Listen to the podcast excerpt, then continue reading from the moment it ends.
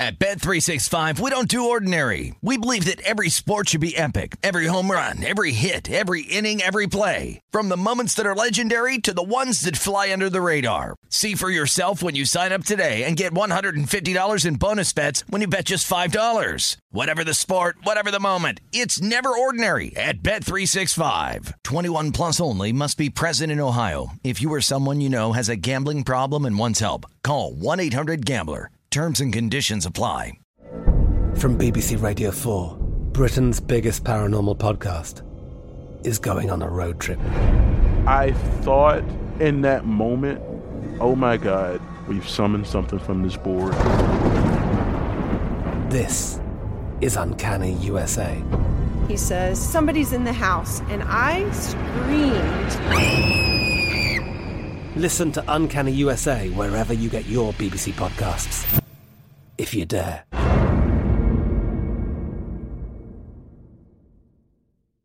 What's up, this your boy Lil Duval, and check out my podcast, Conversations with Unc, on the Black Effect Podcast Network. Each and every Tuesday, Conversations with Unc podcast feature casuals and in-depth talk about ebbs and flows of life and the pursuit of happiness. Unlike my work on stage, I tap into a more serious and sensitive side to give life advice and simply offer words of encouragement, yet remind folks to never forget to laugh. Every Tuesday, listen to Conversations with Unc, hosted by Lil Duval on the Black Effect Podcast Network, iHeartRadio app, or wherever you get your podcasts. Presented by A T and T. Connecting changes everything. Uh, check it out now. Uh, no doubt now. Uh, Saturday morning, the yeah. Beating the Book podcast. Gil Alexander. The podcast today, sponsored by the Football Analytics Show. It's a podcast run by Ed Feng, frequent guest on the Megapod. And during the final two weeks of August, he's doing the twenty nineteen preview series, a set of ten episodes of ten minutes each that previews the season. That's ten episodes of ten minutes each. Love that idea, covering both college and pro football. Find the Football Analytics Show on Apple Podcasts or wherever you listen to podcasts. Check that out. Today on the show, it's our M L B Q three derivative show. Every club in Major League Baseball, more or less rounding the one twenty, one twenty-one game mark. So you know how we do this if you've been a frequent listener to the show through the years. Public domain stats available on the show today, as well as the much more proprietary first five inning and first inning stats for all your betting needs. It's the Beating the Book podcast. Enjoy. It's a numbers game with your host, Gil Alexander. Oh, yeah. It is a numbers game right here at VEASAN, Vegas Stats and Information Network, Sirius X M, Channel two oh four, VEASAN dot com, the VEASAN app, and voices. If you're hearing voices in your head while I was talking right there, it's not you. It actually happened just there on the air. It's Gil Alexander. What's happening, party people? Jeff Parles, producer number five, is here as well. Good morning to you, Jeffrey.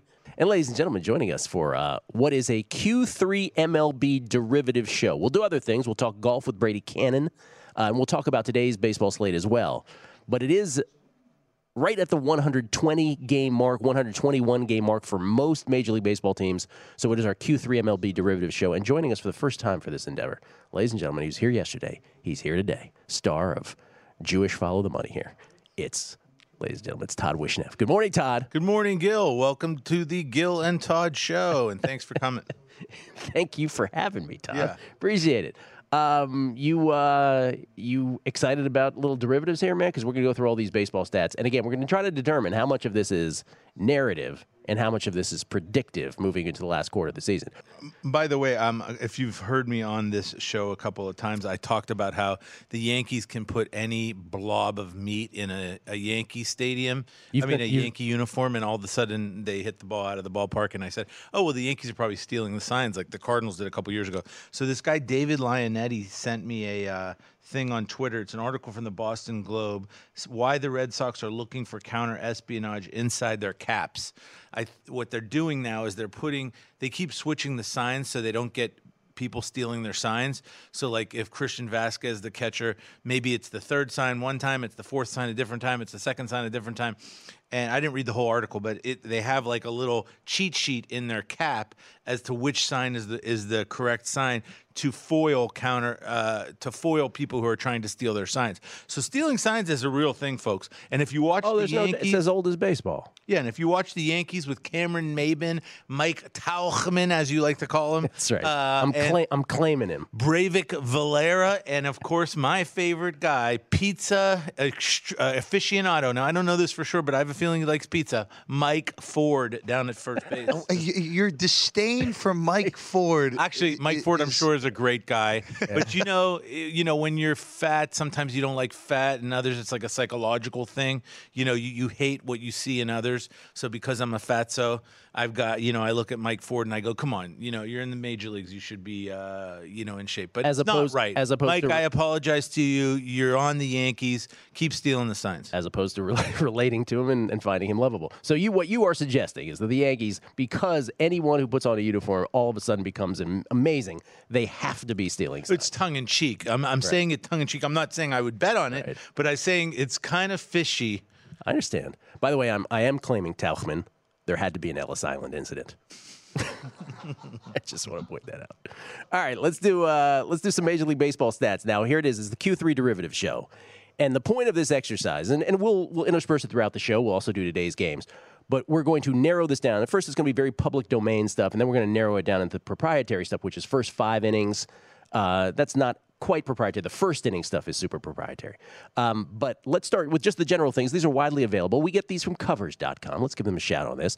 These are the best um, in terms of betting stats now. We don't care about real life here for this exercise. But in terms of the betting stats, the single uh, most profitable teams in all of baseball, a, b- a bizarro exercise, Todd, as if you bet this team every single game on the side all year long, laying a unit as a dog, risking more than a unit to win a unit as a favorite. Uh, and even when you do all that in the wash, here are your most profitable teams in baseball. Here are your most profitable clubs. It is the Yankees and the Dodgers, both at eighty and forty-one in real life. See that the uh, the Yankees would have netted you in that bizarro exercise nearly twenty units, and the Dodgers would have netted you eighteen units. So again, that's you bet them every day, sight unseen. You don't care the opponent, whatever. Again, lay a unit as a dog, risk more than a unit to win a unit as a favorite.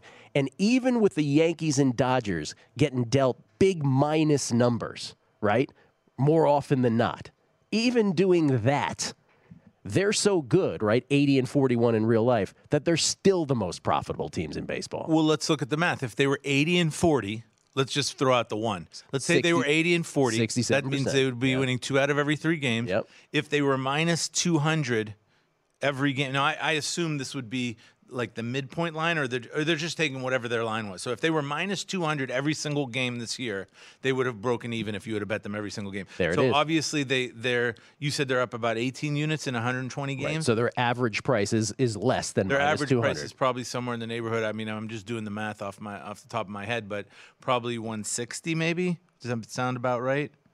Let me think about that. one sixty and forty units. forty, forty times one sixty is what? Point is, is that they're exceeding their break even, right? They're they're doing better than their yeah, break even. There it is. forty times yeah. one point six is is uh, sixty-four losses. So right there, you know, eighty wins, sixty-four losses. Mm-hmm. You know, you're talking about their average is right around one sixty. Minnesota, San Francisco, and Oakland close out the three most profitable teams. This is just on money line bets now we're talking. The Twins, who uh, caught most of baseball by surprise early, let's say. Uh, generally speaking, seventy-two and forty-seven in real life. They would have uh, netted you over fourteen units this year. How about the Giants? The Giants, who are back to five hundred. Again, Todd Wishnev making the daily mistake of not factoring enough Giants magic into his model. Giants magic. Giants up thirteen units for bettors. Uh, they're largely plus money night after night after night. And that's why, you know, you don't have to do better than five hundred to have netted thirteen units overall. By the way, we'll find out in the splits here momentarily how at home, they're not profitable, and we see that on the screen right there, just a sort of portent of things to come. But away, man, they're a cash machine. A's, by the way, the other Bay Area team who the Giants beat last night, they're the fifth most overall profitable team in all of baseball. So another interesting point about that, in the old days, um, you know, it was you almost could never bet a minus two hundred. You just couldn't do it and, and win.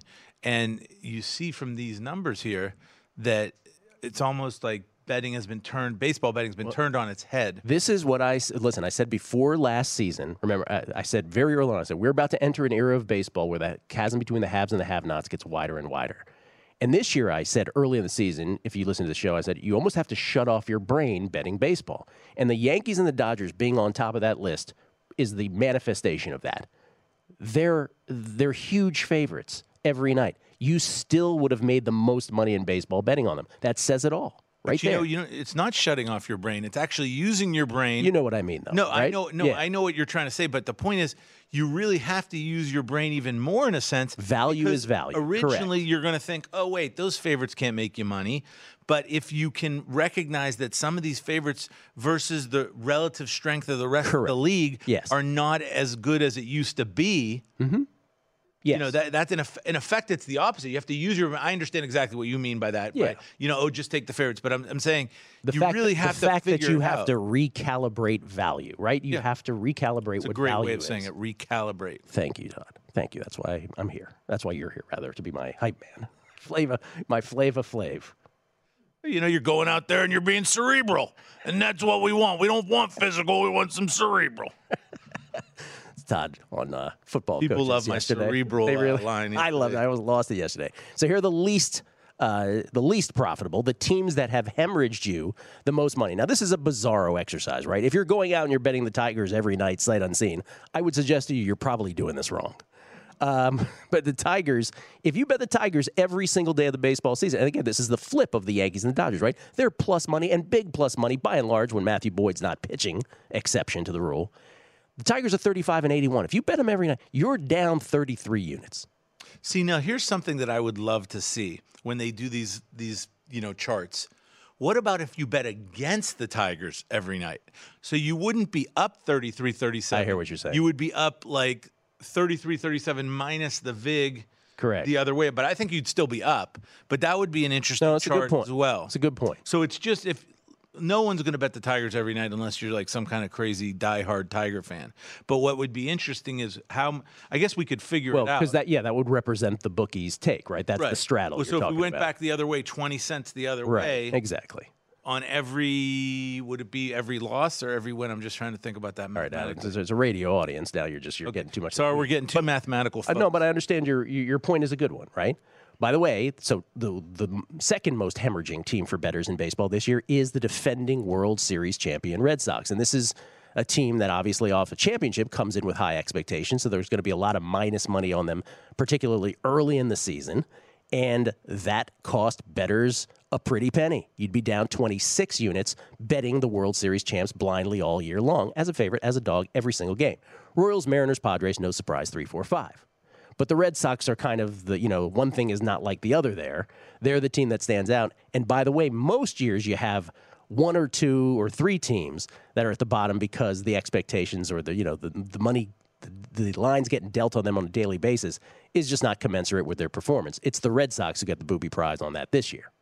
Uh, by the way, I just uh, did the math in my head. Now, I might be doing it wrong, but I think you'd still be up if you bet against the Tigers every game, somewhere in the neighborhood of twenty-five to twenty-six hundred. Yeah. I think it's some, somewhere yeah, in there. twenty-five, twenty-six I, I could units. Be wrong. No, no, but, you're, but that's the point, right? You'd be down thirty-three if you bet on them, but if you had bet against them, you wouldn't be up thirty-three. You'd be up about twenty-six. You'd be up yeah. still very nicely, just okay. not thirty-three. So, and as far as the Red Sox, well, that's an obvious... You know, this reminds me of the Cubs a couple years ago after they won the World Series. They came out and were, were played five hundred the first half of the year. And had you just bet against the Cubs every game, you'd have been up a bazillion dollars. So this is your Red Sox uh, World Series hangover. They're sixty-three and fifty-nine, but yet, you especially at home, look at those home numbers. I'm, I'm sure tons of that represents all those sale losses at minus That's two hundred, right. minus three hundred. He's, he's probably a huge portion of that. On the road, they are only down uh, three ninety-three, so a, a huge amount of that. Well, we'll get, let's, do we have the split numbers? Before we get to the split yeah, the numbers. The splits are right there. I know, but do we have a separate chart for the splits, or what? We don't? Like the the home, the top home and top road? Yeah. Teams? Yeah, we have that. Oh, okay, well, before we get to that, just one last thing on that. The Padres, look at the Padres away. You would have made one United States dollar playing the Padres on road, based on these numbers anyway. Uh, with all of this, the the point of this exercise is, okay, that's what's happened the first three quarters of the season. Now, the endeavor here is to now figure out, going into the final quarter of the season, is this just a fun thing to talk about in a narrative, or is there any predictive value to this? And I would suggest on some of these things, there will be predictive value. On other things, we're just kind of talking about it because it's fun They're to fun. talk about, right? Yeah. But there is some intuitive sense to some of the things, and moving forward, we'll find out more of that. But let's do the home road splits. Just as uh, by the way, one other point. Yes, the please. Mariners, if I remember correctly, might have been twelve and three to start the year. Thirteen and two, my friend. Okay, thirteen and two. So if you take those fifteen yeah. games out, oh, dude. they're tiger-like. They are tiger-like.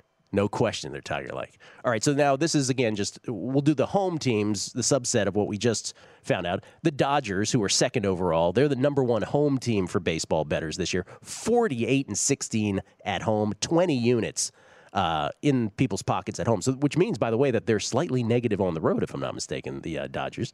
Rangers, I wouldn't have expected the Rangers, but they're there. Rangers, very profitable at home, second most profitable team at home because they're thirty-five and twenty-two at home. Astros, Yankees, Cubs. And boy, do the Cubs have a stark home road split that we keep seeing night after night. Cubs get fourteen Ks from uh, Quintana last night and managed to lose again. They're two and three on their current road trip, which has five more games left in it. And uh, the Saint Louis Cardinals are knocking at the door in the N L Central, one back. But the Cubs, fifth most profitable home team, least profitable home teams. Oh, what do you know? It's the Tigers and the Red Sox at the bottom there. What is perhaps the usual suspects, if I can say that. Uh, let's just go real quick to the away teams here. This is just overall. These are widely available. Again, these are courtesy of Covers. Most profitable road teams, the San Francisco Giants. Los Gigantes will be up almost fourteen units uh, for bettors, closely followed by the Twinkies and the Rays. Uh, Braves are up. Those are the four teams that would have netted you double-digit units just betting them on the road blindly. Least profitable road teams, the aforementioned Chicago Cubs. Worst road team money-wise in baseball. The Marlins are the only team worse record-wise in the National League in real life, but because the Marlins are always getting plus money and the Cubbies are oftentimes in minus, even on the road, Cubs would have hemorrhaged you fifteen units if you just bet them blindly on the road. They're twenty-three and thirty-six on the road, and they lead a division in baseball. Royals, Mets, Tigers, Astros. Tigers on all. Astros is the one that really shocks me. On the road. thirty-five and twenty-seven, but yet down eight seventy, which tells you they're always big money. They're, you know, they're still on the road. They're still huge money. By the way, last night, very strange circumstance with game two of that doubleheader. We talked yes. a little bit about this off air. Yes. Garrett Cole was expected to be the game two starter, and he was, what, like minus three sixty, something like that? Some some people are saying three eighty. All right, maybe yeah. three eighty. It depends where you were shopping. But re- there was a pitching change really late, like really late. It wasn't like people had a had a chance to really adjust to it. Five minutes before the game. Yeah. Yeah. So the line didn't really have a didn't move that much off it. But who, usually they uh, you, they move it automatically. I, that's I, what, it was very strange because who was it? Davinsky? Davinsky was went off three sixty, and I was like, that can't be right. I don't remember a circumstance like that that was so close to game time, and then I didn't even re- I didn't even realize that that was the line going into it, Davinsky, until someone like someone mentioned it later. I was like, oh, I didn't notice it either until yeah. it was like in the third inning, and I looked up and I said Davinsky minus three sixty. Usually they air move it when there's when there's a pitching sure. game. It's not like anybody moves it with the with the money. It was very odd. They just quickly air move it, and I would think they would at least move it down like to two eighty or I wasn't, two fifty. Yeah, I wasn't. Uh... exactly paying attention at that moment. And, of course, they lose the game. And, of course, they lose the second game, right? Yeah. That's right, four to one to the White Sox. Um, they had a lot of their, their hitters out in the second game. Uh, we'll come back. We'll do the best and worst run line teams for bettors in all of baseball. Then we'll talk first five innings. We'll talk uh, umpire. Well, we'll get to first five eventually. But we'll talk umpires. We'll talk starting pitchers. We'll do it all. The Q three M L B Derivative Show. Todd Wishnev is here, as well as Jeff Parles, Gil Alexander, right here on A Numbers Game at VSiN.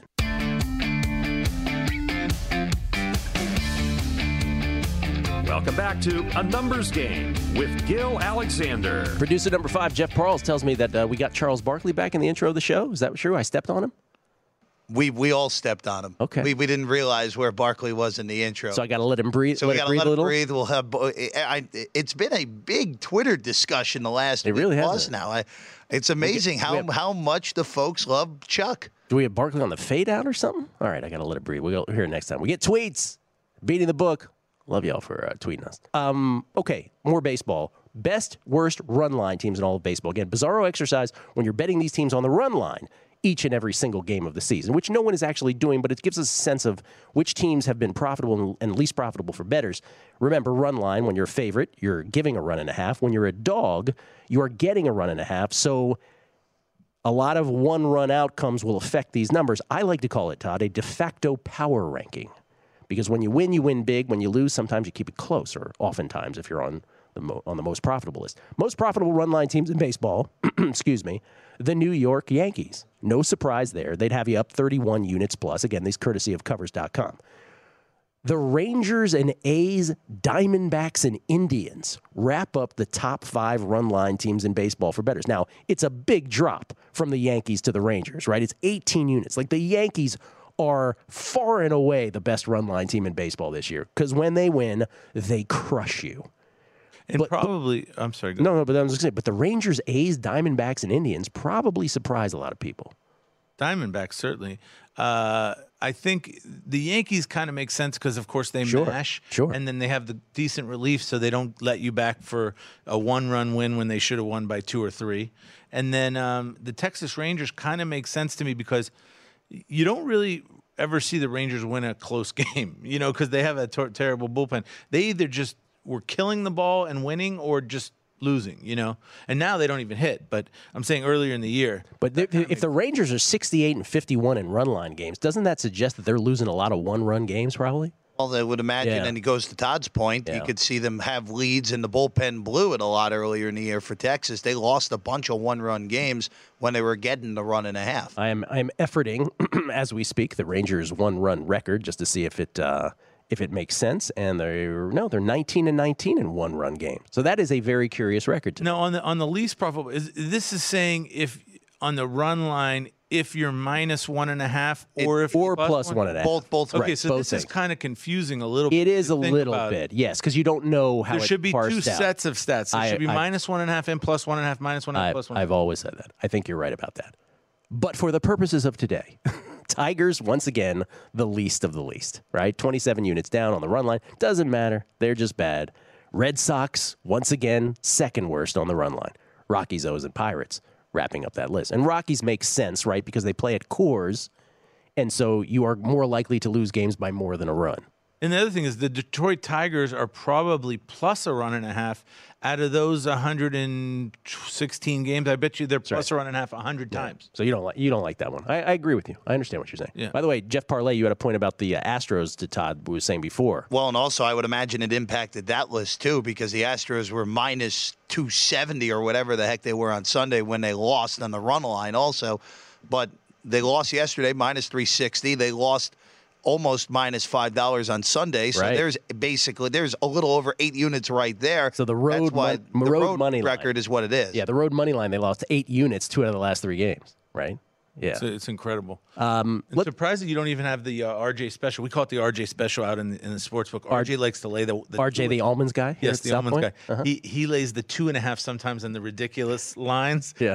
And so we call it the R J special. Did so you, you don't have the two and a half. Did you want to share with people what R J says about uh, some of the employees? This is one, one particular employer at this house? Uh, no, no, you didn't no, want to I share that? that? I think that should be left unsaid. He really is a fan. He's a fan of... Yeah. Uh, he's a good, great guy, R J. He is a great guy.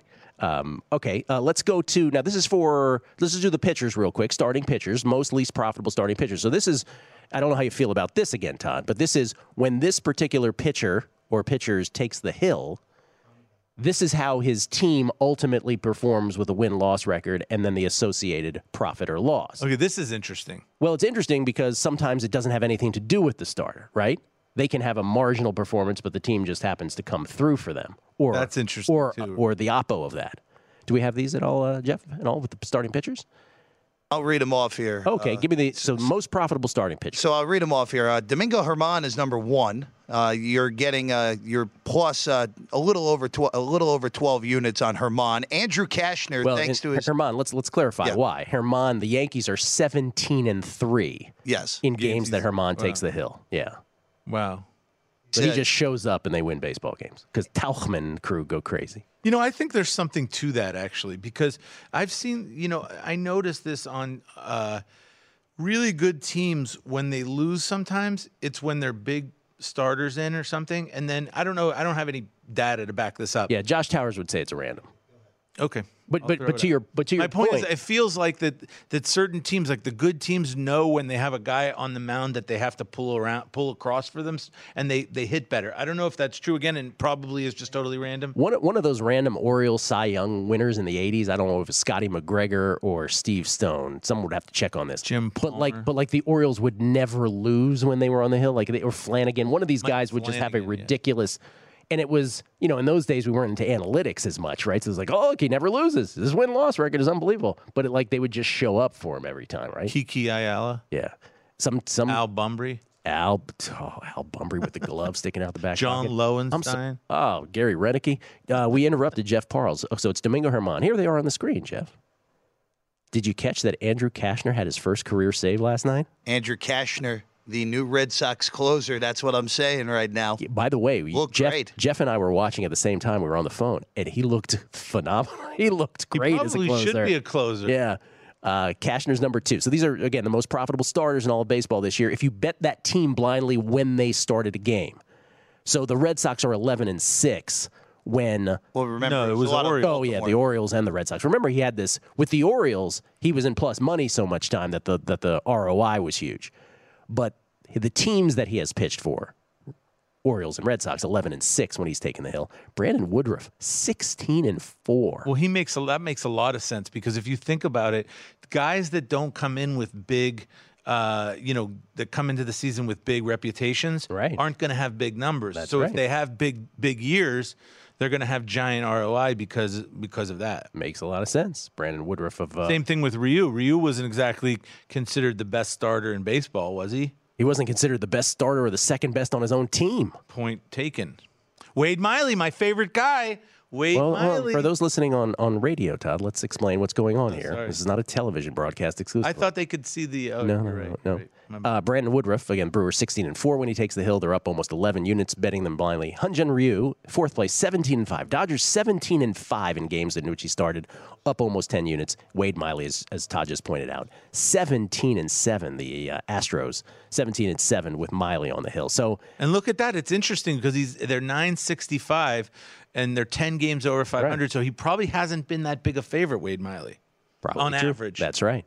Uh, and then the least uh, in R O I in terms of the pitchers, the ones that have hemorrhaged you the most money. No surprise. Look, so now, this list is always riddled with big names because big names have big juice.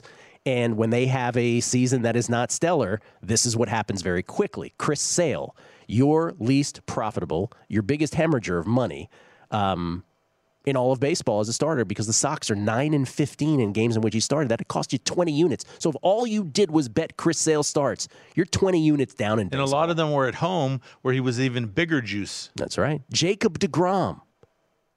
The Mets are nine and fifteen when he takes the hill. Just they haven't been as big favorites overall as Sale has been with the Red Sox. So he would have cost you fifteen plus units, not twenty plus like Sale. Max Scherzer, third in terms of the hemorrhage list. Over ten units for bettors this year because the Nats are nine and eleven. And then you got Tyler Mahle and uh, Aaron Sanchez. And Aaron Sanchez, they stink. Well, Aaron Sanchez, one of the most underachieving pitchers by advanced stats thus far this year. We'll come back, we'll do umpires, and then we'll get into the proprietary stuff. First five, and specifically proprietary on the first inning stuff. Right here on the Q three M L B Derivative Show, we'll do today's slate. Todd Wishnev alongside here on A Numbers Game at VEASAN.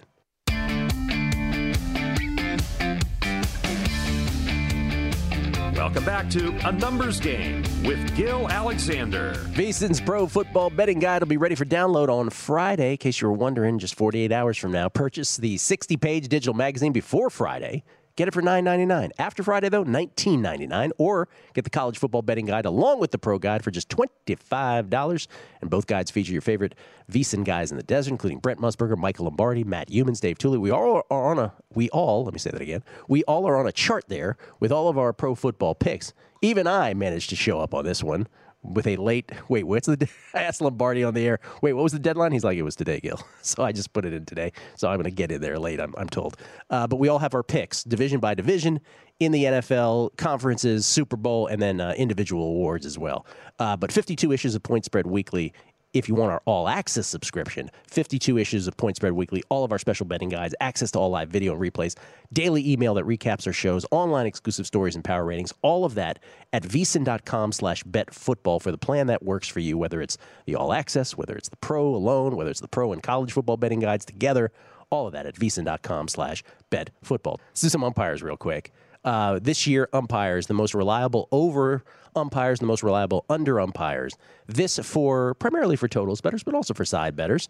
And again, you can get umpire assignments at sites like StatFox, that kind of thing. That, you know, as early as anywhere. Let but, me guess. Alan Porter is a very big over. Before I how did look, you guess? Right? Todd Wishnev, number I four. Didn't even look, I didn't even look at that. The reason I knew is because um, Antoine, this guy who sits in the fist pound. That's a nice one right there. Can we reach? He, there one we of the go. guys who sits nice out there with us in my living room here at the South Point um, sports book. We always talk about Alan Porter being a super over. I'm, that's how I knew that name. So Alan Porter, what you're saying is Alan Porter's strike zone is a is the size of a thimble. Yeah, he's not giving you any edge strikes, basically. Yeah. So you better, yeah, you know, you better have some major movement on your pitches. All right, but if these names come up now, we don't have Borchard on the show to sort of uh, compare with historical analysis. He was unable to make it this morning. But your best over umpires this year, anywhere, uh, anyway, Tom Woodring, six out of seven games that he's been behind. Now, home. Can I stop you right there, please? Why does that guy only have seven behind the home plate? That's just how assignments work. And the other guys have like nineteen. Because how is that that's, possible? That's just how they're used and their their assignments. No, but. Explain that to me. If they're, I don't know the umpires how they work their schedule. It, it, very simple, Todd. Some guys shift between triple A and the major leagues, just yes. like players. Yes. So Todd Woodring is a guy who. Oh, shifts I didn't know there was shifting of umpires. Yeah, they, there are guys some who people brought... get more assignments, and then some people get more home plate assignments. Exactly. Right, but did you know they pull up umpires from triple A? I, I actually did. Yeah. Well, look at you guys. Okay, I learned something today. Anyway, continuing. Todd Woodring, six of seven behind home plate. Uh, I've gone over.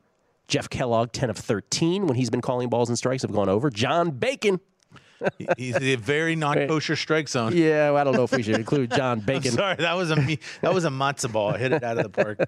Uh, three of four games. There's only four game sample size, so we're not going to read into John Bacon. But there's your Alan Porter, fourteen of nineteen. Uh, have gone over when he's been calling balls and strikes. And Alfonso Marquez, sixteen of twenty-two, have gone over when he has been behind home plate. Now these.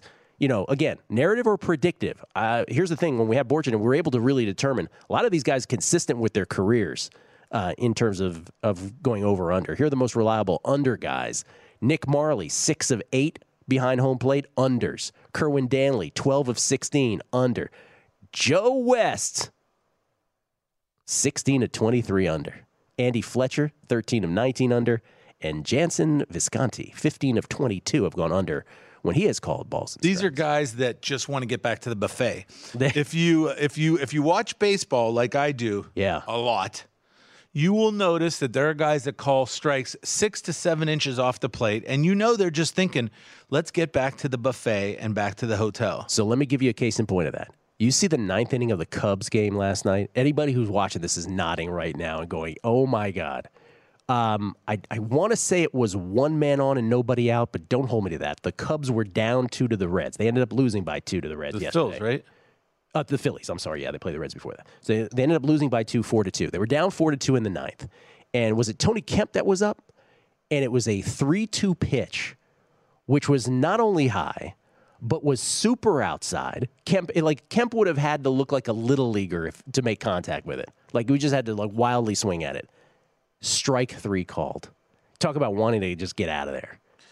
It was unbelievable. I, I, I mean, I'm I'm joking, but I'm not really joking. Yeah. Balls. Uh, we talked about it with the Dodgers Padres game a couple weeks ago, and I was on the Dodgers. Like, could have completely changed the game. Um, just it called strikes that were just way out of the strike zone. You're like, come on, we need some sort of robotics here for this. It, it's, it's ridiculous. So aggravating. It is so aggravating. And, and then the other one is where they they stand like all the way to one side of the catcher, and then the catcher puts his glove over on that side, and then he reaches across while it's still fully in the strike zone. Oh, that drives me crazy. It, and it's you could see it's in the box because a lot of these games have the box. It will bisect the box. It's so down. It's not down the middle, but it's on. It's right. in clearly. It's not even on the edge. Right. And they miss it and they, because well, they're they, so far on the other side. Not only, and not only do they miss it, you wonder if they're like, well, I'm not going to give him credit for that because the target wasn't there. Oh, it's so aggravating. That drives me nuts too. Oh, there's so many of those things in baseball. And this this reminds me. I was reading an article yesterday um, online on Twitter. They they had some article where they rated the uh, home broadcasting guys from each uh, team. Mm-hmm. And, you know, like, and oh, yeah. I hear a lot of them because I'm the retard out there, or I'm the uh, mentally challenged person out there. Who's second, who, who's second best to Kipe and, uh, and uh, Kruko? They were way up there. They were way up phenomenal. there. Phenomenal. And, and I get the box, so I listen to all the different games that I want to hear. And, of course, I thought the Mets would be way up there because I love Keith Hernandez, Ron Darling, and Gary uh, Cohn. Mm-hmm. And, of course, they were, like, in the top three or something. But I knew right off the, off the bat if this was going to be a good ratings, the Pirates would be way down because I can't even listen to the Pirates. It's so boring. Interesting.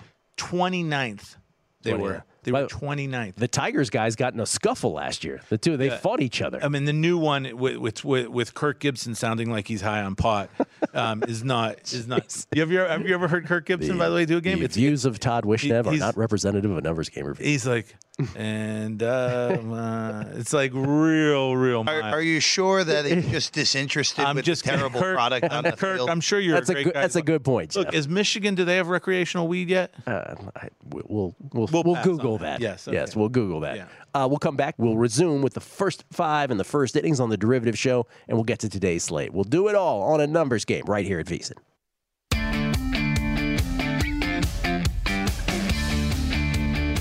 Welcome back to A Numbers Game with Gil Alexander. We left that uh, conversation hanging about the uh, that list of the best local Announce, baseball announcers. Yeah. This radio or television? Television. Uh, yeah, T V. Yeah, T V. Yeah. And I guessed correctly that uh, the San Francisco Giants, Dwayne Kuiper and Mike Kruko, who are just an institution there, are top five, you said. Yeah.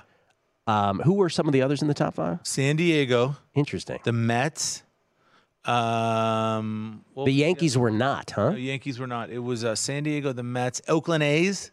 Oh, what? Glenn Kuiper and Ray Fossey. And... Um, Dallas Braden, right? Isn't he part of it? He's also he might be part of it. Yeah, yeah. But I and I also guessed off air. I guessed dead last, and I feel bad that I guessed it because I don't think they should be dead last. But I I, I knew that they would be the somewhere, Nats, yeah. and that's the Nationals yeah. with uh, F P F P Santangelo. Here, Gil, I, I have the actual list in front of me. Uh, Todd was uh, slightly off on the actual list uh, oh. a little bit, but not not terribly. Nats were last. Nats got a got a hearty one point five. The thing I wanted to make the point of is that I knew the Pirates were going to be terrible, and they came in twenty-ninth. Well, the yeah. Pirates do this weird thing where they rotate five guys between radio and television, so there's never consistency. Yeah. So but they don't got, announce the game. No, they're, they're it's just like they're a dead air for like forty-five seconds. Guys. Can I just say Parles knows his announcing team? Oh my God, uh, Parles! Yeah. We're talking off air.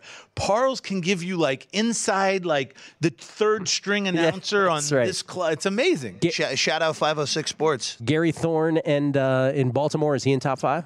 I'm pulling it up. Number one, I was surprised that uh, and, they're, and they're a good crew. Uh, Orsillo and Company in uh, San Diego were number one. Wow. Which I was surprised at. They're very good. By the way, apparently Jim Codd is doing Twins games now, which I did not realize. Wow. He did the Yankee games for a while. Uh, number one is uh, number one San Diego. Number two, San Francisco. There number three, the Mets. Number four, Gary Thorne and Company in Baltimore. Baltimore yeah. Number five was the Dodgers. Oh, the Dodgers were number five. The Dodgers okay. were five. The Angels are six. Okay. I was surprised I wasn't mentioned because here at the South Point. That you were not mentioned? Yeah. Oh, I'll tell you why. You do games here? I, I do. When I have a team and one of my guys is about to go yard, you yeah. know, I'm like, yeah. it's way back gone. Tennis picks, everybody. Tennis picks in our remaining Wait, two before minutes. You get to the yes. tennis picks, I want to tell you what one of the guys, this guy Diggs out there, he goes, you know, Todd, I couldn't watch a single baseball game. You know, if I was just by myself, he goes, I come here and I watch them with you. You make it exciting. All right. Really? So now, people, I'm sure there's also people annoyed as well. So but. People who want the Wishnev play-by-play, yeah. you come to the South Point. You I'm get sure, it. I'm sure there's half people annoyed, half people enjoying. Uh, you might want to jigger that. Well, it's probably more like re- rejigger that ratio. Enjoying yeah. one annoyed? yeah, it's maybe not fifty-fifty. Okay. Uh, maybe, some, I'm sure some do. Coming back, more derivatives.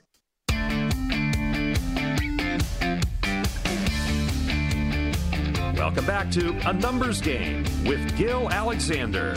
We get texts, we get tweets. Chris Valika, friend of show, friend of network, uh, was piling on when we were going through all those old Orioles in the eighties. He goes, Tim Stoddard. Yes, that's another great one. Uh, and then uh, my buddy E, who uh, knows of such things, he points out, I think this is a great point about the baseball announcers and that the San Diego Padres broadcast team ended up number one on the favorites list. Uh, he points out, Mark Grant and Don Orsillo, he said, are awesome.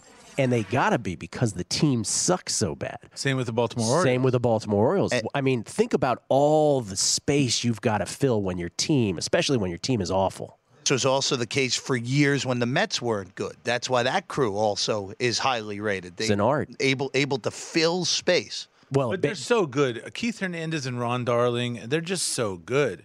And Gary Cohen, they're really, really good. I actually like listening to them, you know, just regular.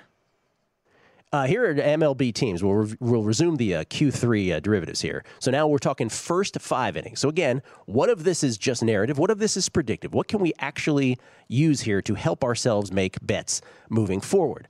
Uh, first five innings, Major League Baseball. Now from Team Rankings, our friends uh, over there, Tom Federico and company over there at Team Rankings, they uh, culled together the first five innings runs per game. So just from a, just a raw data standpoint, what, what's the team that plates the most runs in the first five innings? Pitchers that they face aside, lineups aside. What's the club? What are the clubs that plate the most runs in the first five innings? Minnesota Twins, three point five one runs per first five innings. They are the most prolific offensive team just on that. Average runs plated uh, in the first five. No surprise, the Yankees are second. No surprise, it's Red Sox, Astros. Maybe the Diamondbacks are a little bit of a surprise, but those are your top five. Largely no surprises there. Twinkies, obviously, with all those home runs this year, trying to get to three hundred home runs, for God's sakes, not a surprise. Now, the lowest is interesting to me because I always say this.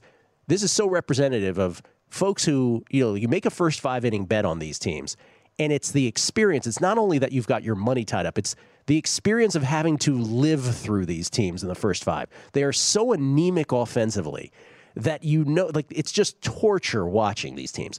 And the Miami Marlins, this, I mean, this is a great uh, sort of poo-poo platter of the worst teams. And these is these are largely why these teams are just not among baseball's elite, to be kind. Miami Marlins, they plate less than two runs, fewer than two runs per first five, one point nine three. You're betting on the Marlins. You're living through that. That's not fun. Giants, not much better. Tigers, not much better. two point one one, two point one two. Magical San Francisco Giants. That is the uh, the five hundred magical team of the decade, San Francisco Giants. Three World Series titles. By the way, is it an even year? No, but are these no, stats from this year or from... This is this year. This is just this year. That's what I thought. First five runs per game. Follow along, Mister Wishnev. I was making a joke because oh, we were saying sorry. The Giants. I'm, so, I'm sorry. That's right. I get it. I'm sorry. Chicago White Sox, fourth worst. Now, the Cardinals, you've made this point before. The Cardinals, who right now are ensconced as the number two wild card team in the National League. They stink. And they, and they only score two points. Todd's expert analysis right there. Could you repeat that? They stink. They, stink. they uh, can't hit the ball. Two point, and here it is, corroborated by the numbers, by the data. two point three one runs per first five. And yet they're in the playoffs if it starts today. You know, and by the way, been oh, and by the way, they're one game behind the Cubs in the N L Central. One. Because it's a stinker division. It is a stinker division. By the way, Cubs are no good. Cubs stink, too. Um, by the way, the Cubs at home are pretty good. Todd, since they stink, that seems to be a prerequisite for the Cardinals winning a World Series, that in the middle of August, the team stinks. Look at oh six and two thousand eleven. I don't think this team's winning the World Series. But. I, I have an off-the-grid mono-on-mono bet with my buddy E, who's the greatest sports bettor of, of all my friends and, everybody, and anybody I know. And we get in these sports arguments, and we always settle it by just making a bet, and we never talk about it. Like, that that that ends the argument. You know, so it's like, okay, right. Well, if you feel so strongly about right. it, smart man, let's make a bet. Right. So we have a bet, Cubs to make the playoffs, Cubs to not make the playoffs. And you're on. I'm the not make the playoffs. I got him at plus two hundred. To which he responded, well, I got a great line because the DraftKings number is the Cubs to make the playoffs at like minus five seventy-six. I'm like, well, if you think that line's any good, you're ridiculous.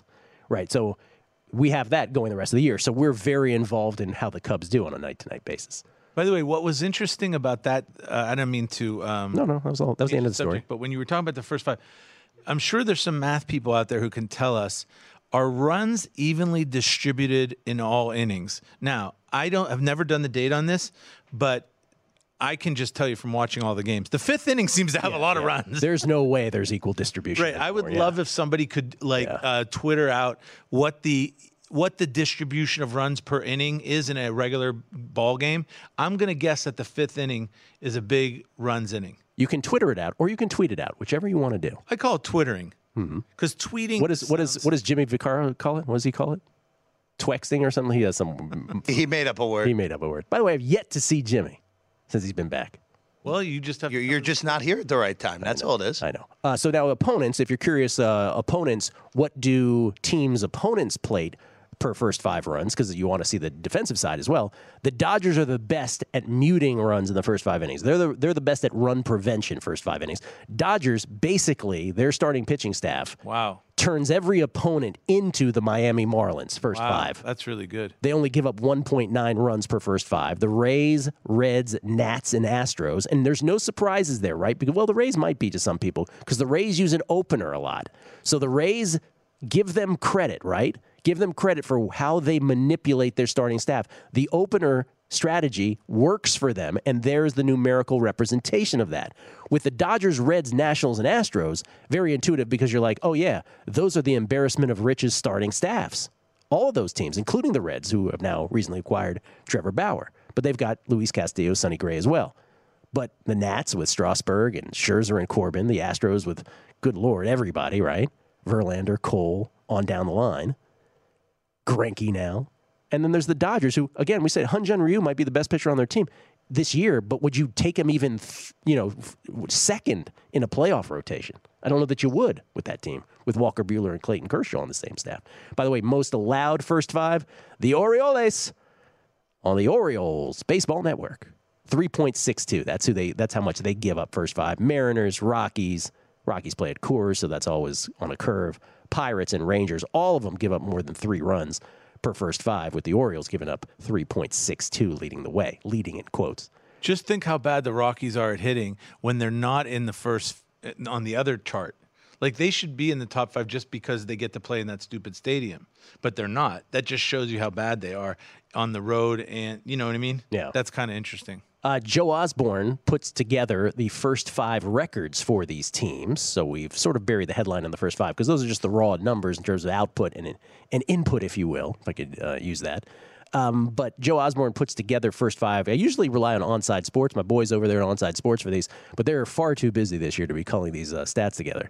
So Joe Osborne with the uh, best first five records and the best first fi- and the worst first five um, money.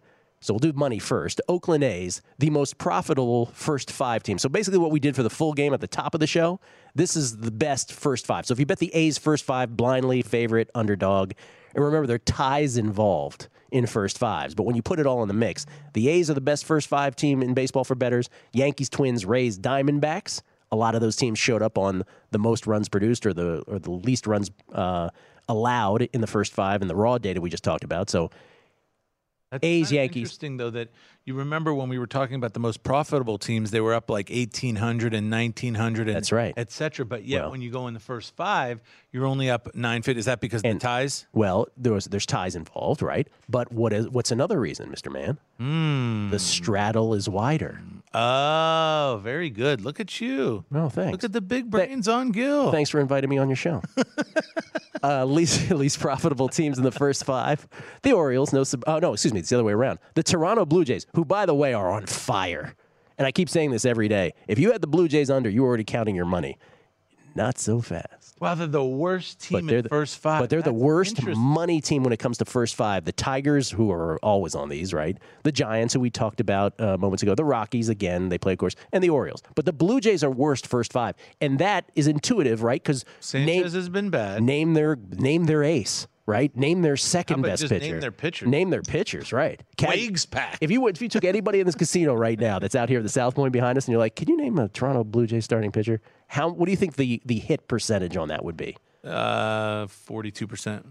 of people in the casino would be way oh, less oh, than that. Oh, in the entire casino or yeah. the sports book? In the sports book. It wouldn't even be forty-two percent. Really? I promise you it wouldn't be forty-two percent. Okay. Do we have the uh, the raw records of those teams, by the way, uh, Jeff? Do we I, I can. Uh, I will I will read those out right now. The Dodgers have the best record in the first five, followed by the Atlanta Braves, who show up at number two, mm-hmm. the Yankees at three, the Twins at four, and Tampa at number five. So nothing surprising there. Nothing too surprising. The, the money was what was interesting. Yeah. yeah. And, the, mo- and, the, money, and, the money was more surprising yeah. than this. It's just the, the bad teams. Detroit, or excuse me, the Orioles have the worst one, then Detroit, then Toronto, then the San Francisco Giants actually come yeah. up at number four, and then it is the Rockies. Yeah, Rockies. Again, the Rockies always squirrely. For predictive purposes, really what, what this whole exercise tells us is... I was just about to get to this, yes. Oh, okay, I'm sorry. No, no, no, say what you're going to say. Oh, I was going to say that if you can pick out some teams, like every year in Major League Baseball, there's a couple teams, maybe one or two teams, that late in the season starts playing really much better than they've played the whole year. Mm-hmm. Some people say maybe it'll be Toronto because they started playing well. But if you remember last year, Tampa Bay Rays were not a good team up until about August. Then they won every single game for the rest of the year practically, except one when they were up like eight to two in the ninth and blew the lead. So, so what qualifies here then? What's your takeaway from this season's exercise on this? I would I would say you have to be looking at teams maybe like the Marlins. They they kind of hang around and they they try every game. I'm not sure if it's the Marlins, but I'm saying in the next week or two, you might get a sense that there's teams that are playing way above what they've played the rest of the year. I mean, I'm going to tell you what, what I've taken away from this, and we'll get to the first innings. That's the last thing we have to go, and then we'll talk about today's slate. But what I've taken away from this year's exercise is exactly what I predicted before last season and what I said this season the whole way about betting baseball. The fact that the Dodgers and the Yankees are the most profitable teams we already talked about, like with all that minus money, just says everything about baseball. It's like, wow. Even when you have to lay those numbers, there's still value on them. And even but do you think that they will continue and to I think be, they will continue to be. Because now, they're now, starting to jerk them up to, like, ridiculous. Well, numbers. yeah. They're Listen, they're, the, exactly. So now you have to ask, okay, well, will this continue in the in the last forty games? Well, I think they will in the short term, like, because they're not going to sit anybody short term yet. But think about this. If they were average one fifty-six, mm-hmm. or, or according to Mike Palm, one fifty, whatever. You guys, should, you guys should fight. You guys should fight. One, let's say they were average one fifty-six, yeah. okay? Mm-hmm. Going forward, I think if you take the next forty games, they are not going They're to average one fifty-six. Going. It'll be higher. They're going to be much higher. And and therefore, they could be not, they might not be profitable is what you're saying. We might have missed the boat. We might have missed the boat. There's no question we might have missed the boat, which is why I keep saying, you know, you have to determine what's predictive, what's not. I guess what I'm saying is, what what does all of that tell us thus far? I don't think there's a lot of gems this year because of that dynamic, though, to actually call. Like, usually with some of the years, we're like, oh, my God, Tampa Bay. Like, I never would have thought they're that great first five. Like, last year, that was the big thing. They kept coming up as the best first five team, Q one, Q two, Q three. And it was like, oh, this is very interesting about the Rays, this opener thing. And by the way, I don't know if it was last year or the year before. This opener thing is very interesting. And we could take, like, legit predictive information. Like, this is sustainable because of the what they're doing specifically. But this year, I think you're right about what you're saying about those teams with the big numbers. Maybe we've missed the boat. But up until this point, that's been the story. Like, baseball has been so haves and have-nots that there really isn't a gem in there, you know, that we can take out of there. We're like, oh, you know, I'm just randomly select a team. Oh, that's interesting. I wouldn't have expected them to be that good or that bad. To this point. To this point.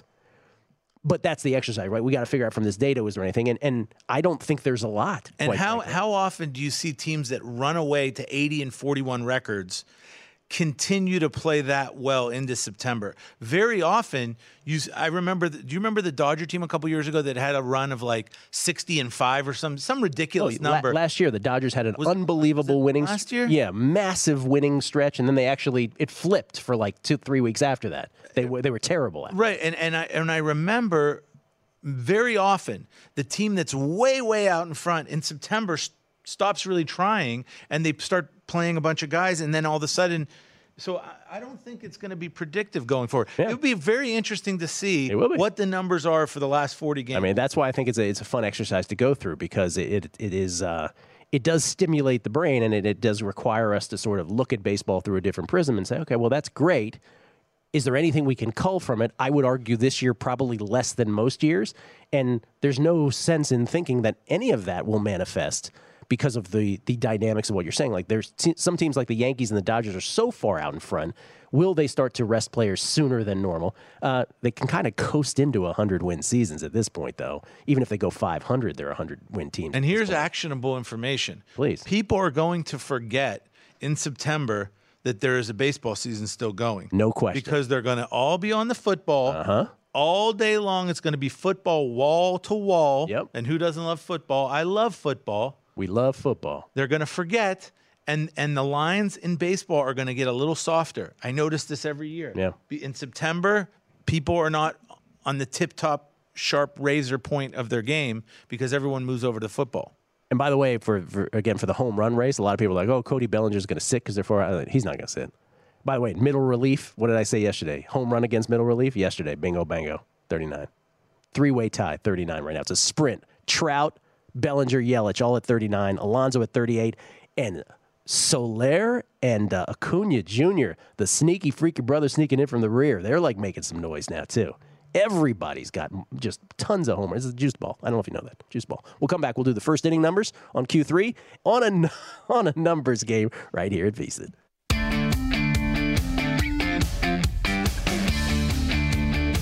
Welcome back to A Numbers Game with Gil Alexander. VSiN's Pro Football Betting Guide, ready for download on Friday. Just a friendly reminder. Purchase a sixty-page digital magazine before Friday. You get it for nine ninety-nine.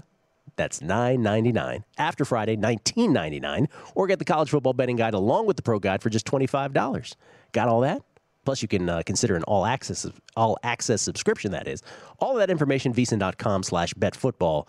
That uh, for any plan that works for you, including a free trial. That's vsin.com slash betfootball. Uh, I mentioned we get tweets and texts on the show. I just want to point out, again, for those who listen to the show, you know I'm always referencing a three-way text between uh, me, Chris Felica, and our buddy E., and uh, they comment on on everything that goes on, and I love them for it. And uh, sometimes it's phenomenal. My buddy E., uh, he says this, Todd. He's piling on me, saying, of course, run distribution isn't, isn't even. He says, of course, run distribution isn't even. Third inning should be least bottom of order. That's a good point. Uh, that was my point. I didn't. I said I didn't know what it was. I said fifth might be the most. I wasn't sure. I didn't say I know which one. I knew it wasn't going to be e- even. Don't get defensive. All right, let's wrap up with the uh, first innings here. First innings, these are proprietary stats. You won't hear these anywhere else. Um, I actually track what pitchers are doing in the first innings of games. Don't read into that. Don't. I'm not suggesting that's how I make my first inning bets, which we become famous for on this show. But just to let you know, uh, this year in Major League Baseball, minimum forty-five plate appearances faced. Do it through the prism of on-base average allowed. The worst starting pitcher in baseball this year is actually Jeremy Hellickson, who you will not see listed anytime uh, soon. Dylan, uh, Dylan. What are we talking about now here? Um, these are, let, let me actually up this from forty-five to fifty because I'm getting some names of guys that aren't even like you know in major league lineups right now or major league rosters. They're all like down. Are we talking about I L. the worst pitchers for the year? Yeah. Is so Drew first, first innings, there? first innings. Oh, first innings. Just okay. first innings for those who bet first innings and are interested in this kind of thing. So minimum fifty plate appearances faced. So this is better. The worst in terms of opponents on base average. Michael Wacha, four oh nine opposing on base percentage first innings. Kyle Freeland second worst, four oh seven allowed. Makes sense. Drew Pomeranz third, four oh four Definitely allowed. Makes sense. Jose Ureña, Aaron Brooks, Ross Stripling, Jordan Zimmerman, Trevor Williams. Ross Stripling is a surprise on that list. Yeah. Here are the best in the first inning. These are the guys that they show up. Yanni Chirinos, the best first inning pitcher in all of baseball thus far this year. Hmm. one seventy-five on base. By the way, think allowed. about it. In the first inning, you're going against the best hitters of the other team. Yes, you are. So this kind of means something a little bit. It does, and it's just sort of, you know, a shout to, again, the Tampa Bay Rays for the whole opener thing. There's Yanni Chirinos. So everything the Rays are doing, they are they are smart. They're doing it for a reason. It's working out. Walker Buehler, next best, first innings. By the way, Clayton Kershaw has always been on this list for years. Now the Dodgers replace him with Walker Buehler for first inning performance. Only a two oh eight on-base average allowed. Chris Paddock, two eleven on-base mm. allowed first innings. Frankie Montas, Domingo Germán, John Means, your boy, John Means of the Orioles. Oh, he's regressing fast. Kyle Gibson, Griffin Canning, Jack Flaherty, Michael Pineda, Jacob deGrom. By the way, that's first. kind of a surprising list because you don't see all the yeah. huge names on there. Yeah, no, that's true. That's I mean, true. some of them, but, you know, some of them are like... I actually right. cut it off right at deGrom, who is eleventh, but then it's right after him where you see some of the big names. DeGrom, Velasquez, let's forget him for a second, Ryu, Verlander, Strasburg. So they're there, they're just not top ten. Flaherty doesn't surprise me because I think he's been having a real under-the-radar great. Him and Sonny Gray are my two under-the-radar great pitch. I mean, people who follow it know, but yeah. if you if you ask people out there, oh, who's been really outstanding and people don't know about Jack Flaherty would not come up in their, on their list, right? But Jack Flaherty's been really good. Yeah, he's been really good. All right, I hope you enjoyed Q three, M L B Derivatives.